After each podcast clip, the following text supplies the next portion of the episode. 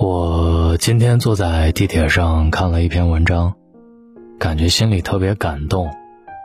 我想分享给大家这篇文章的名字叫做《写给我的孩子不能选的伴侣》。如果你的孩子可能也正在找对象的阶段，我特别想让你把今天的文章转发给他来听一听。你好，我是大龙。微信的公众号搜索“大龙”，你就可以找到我了。接下来，我将以一个长辈的身份来说给孩子们听。嗯，接下来开始。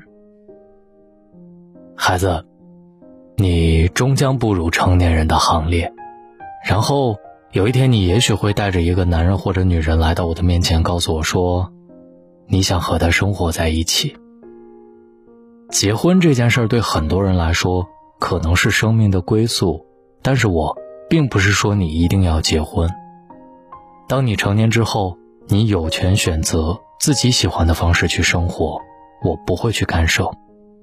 但我依然会期待有一天你可以结婚，因为结婚也代表了一种内心的稳定和对关系的信任。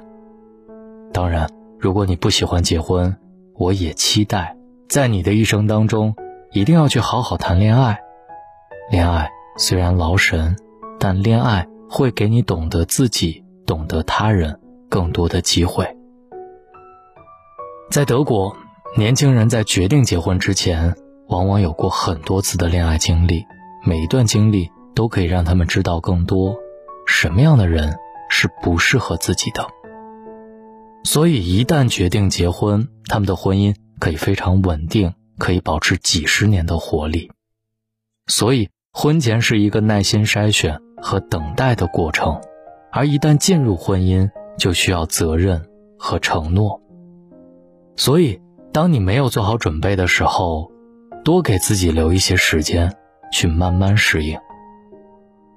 首先，我想说的是关于门当户对。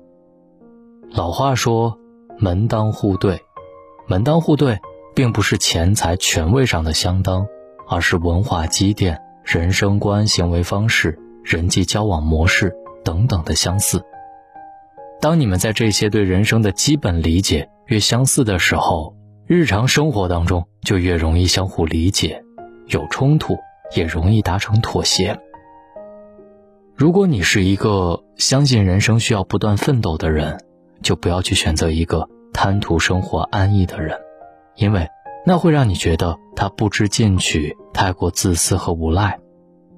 如果你在城市当中长大，没见过农村大家庭的清苦和彼此依靠的人，那就不要轻易选择一个由整个大家庭供养下奋斗到城市当中的人，因为当他不断的回报他的大家庭时，你可能无法忍受自己的生活不断被入侵。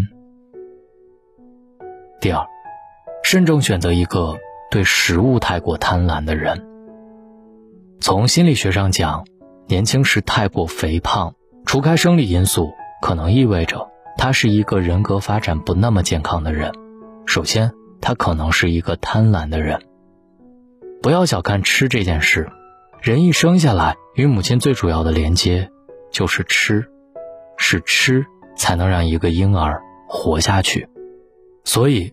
吃的背后有许多心理情感的需要，一吃就停不下来的人，可能意味着内心有太多关于被爱、被接纳、安全感等等的缺失，所以会用吃来填补。他在吃东西的同时，也可能会不断的吃掉你的情感和生命，会让你觉得自己哪里都不好，欠他太多。他心里有一个巨大的洞。为了填补上它，他会不断的索取你的情感，就像要吸干你的最后一滴血。但事实上，你是满足不了他的，因为那个洞，如果他自己都没有去织补漏洞，就会填进去多少，漏掉多少。其次，他可能是一个没有节制力的人，太过贪婪就难以节制。对一个人来讲，可能就会有一些危险，面对金钱美色的诱惑。他能拒绝吗？面对各种欲望的膨胀，他有克制力吗？如果他缺少节制的能力，就有可能允许自己沉迷于一些危险的需要，比如说药品，比如说赌博。第三，对食物太贪婪的人的心理世界，可能有一部分停留在孩子阶段。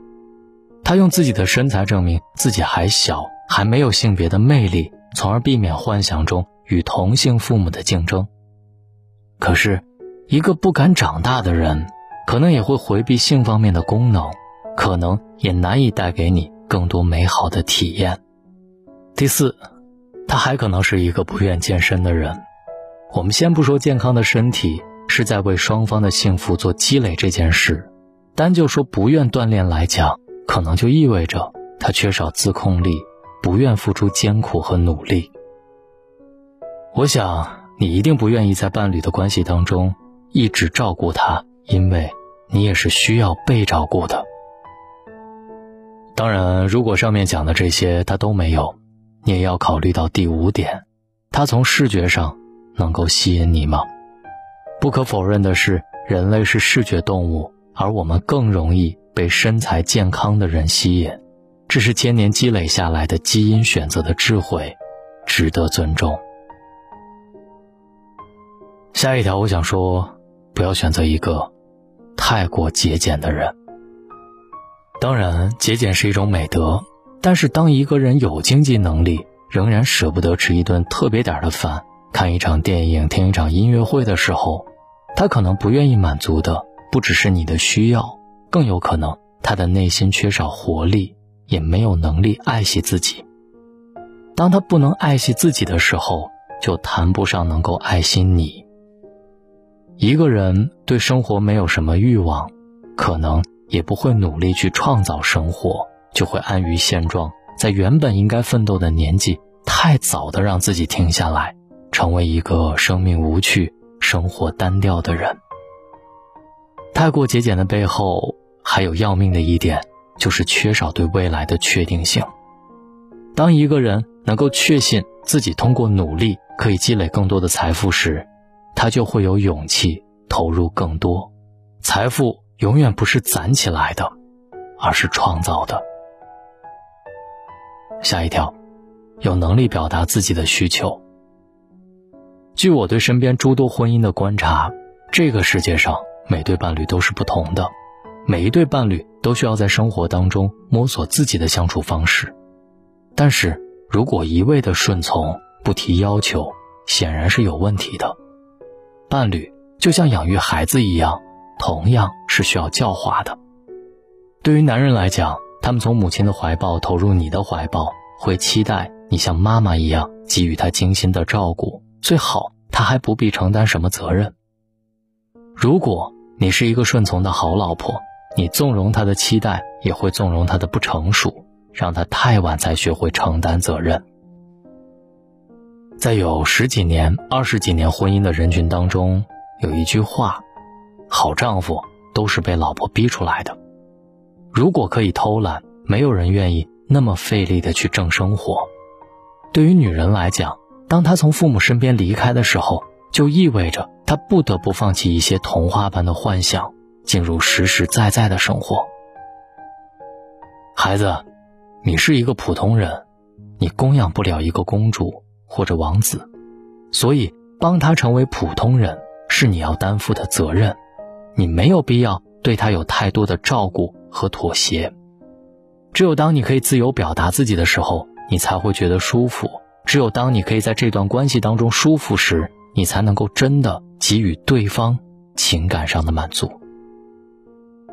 所以，好的伴侣关系不是牺牲自己的需要去满足对方，而是要尊重对方的不同，同时有能力表达自己的需要。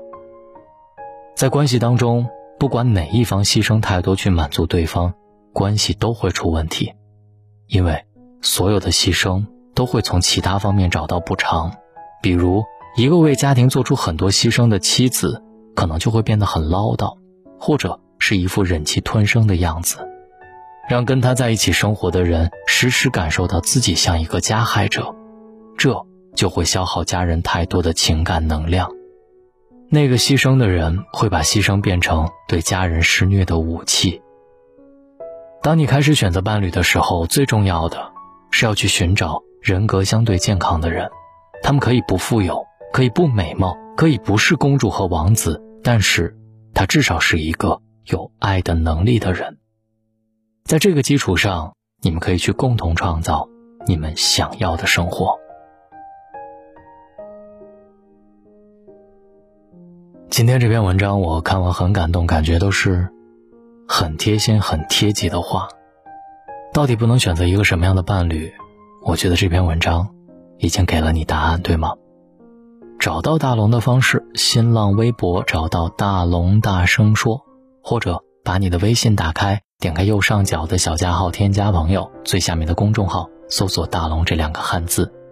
如果你听完觉得很赞同，记得滑到页面最下方帮大龙点一个赞或者再看，谢谢你们，谢谢。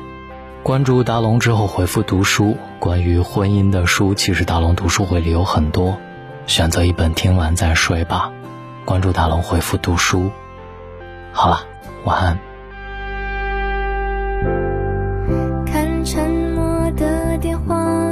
什么都不说。